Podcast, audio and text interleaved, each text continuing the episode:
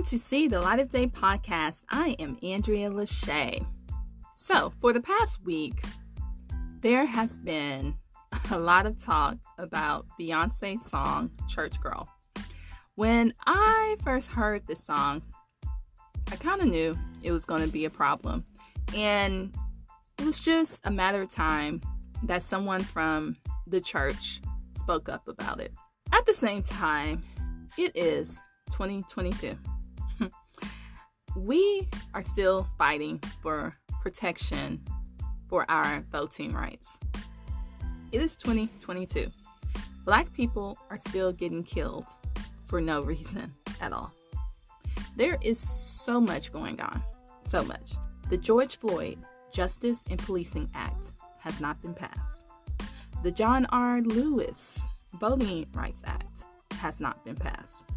There are wars going on in Africa. There's people in America that cannot feed their families. There's people in America trying to figure out where they're going to live because rent is so high right now. There is so much going on in this country and around the world that the last thing I'm thinking about and the church should be thinking about is Beyonce's song Church Girl.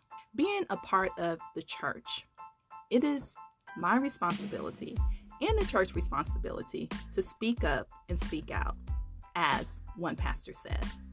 Since we are speaking up and speaking out, my viewpoint on this song is it's a song.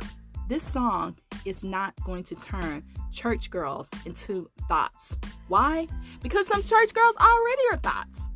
Can we be realistic here? Nothing about this song, nothing about this song is a lie. We know if you go down to any club, if you go down to any entertainment facility, half of the people in there are Christians, if not most. Half of those people are going to be at church on Sunday. The band, the club band, most of them are the church band. Go to a club, especially a jazz club, go to a club on Saturday. Look at that band. Ask them what church they play at. Most of those band members play at a church. Why are we acting as if this song is so ridiculous and she's saying a lie? There's so many Christians out here not living the life. There's so many people out here that go to church on Sunday and the club on Saturday.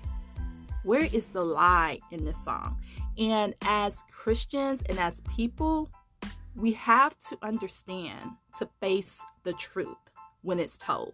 I think one of the upsetting things about this to some church people is that there was a sample from Twinkie Clark, who is a part of the Clark sisters, in this song. If that's the issue, then there's a lot of songs that use gospel music in their songs, a lot of pop, R&B, rap songs that use gospel in their songs. There's a lot of gospel songs that use rap, R&B, pop in their songs.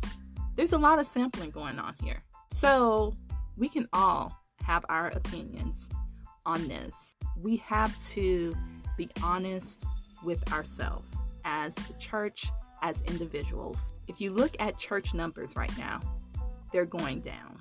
And they're not going down because of Beyonce's song. They have been going down. That needs to be addressed. That is what needs to be talked about right now, not Beyonce's song. In her song, she talks about a church girl getting loose. If we're going to talk about something, let's talk about these abortion laws that are being passed. What is the church going to do?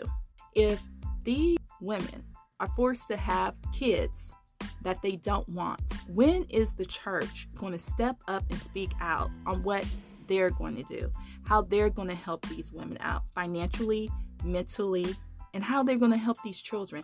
Those are the things that should be talked about right now, not this Beyonce song. I love the church with all my heart. At the same time, the focus should be on the right things. The reason why these women are loose in the club? Because most churches don't talk about sex. Those are the things that need to be addressed. And lastly, stop telling people they have sold their souls to the devil. Stop telling people that they're going to hell when you do not know them or you're not God. You do not have the right to tell people they're going to hell or they've sold their soul to the devil. To me, that's just pure craziness. And I am sick of it. And also, I'm sick of it because when I go on mission trips to other countries, they ask me, Is Beyonce part of the Illuminati? Is Beyonce a Christian? Has she sold her soul to the devil? You know why they're saying that and asking me that? It's because we have people here in America that say this crazy stuff about Beyonce. This woman is a Christian. And like all of us, we might not do everything right. But at the same time, that does not mean we are going to hell. And we have to stop that. That is so not cool. It's not cool to have other people thinking that is something wrong with her just because she don't live the life that you live. And if you have an issue with her and how she's living, then go to her. Call her. But to publicly say that she has sold her soul to the devil, I just can't agree with that. I just can't endorse that. We just have to do better. We have to focus on the right things. There's so many songs out here that are worse than this one. It's kind of interesting how black women are being scolded for their music lyrics when there are many songs. There are more songs than not of black men that are totally unacceptable, but those are not talked about.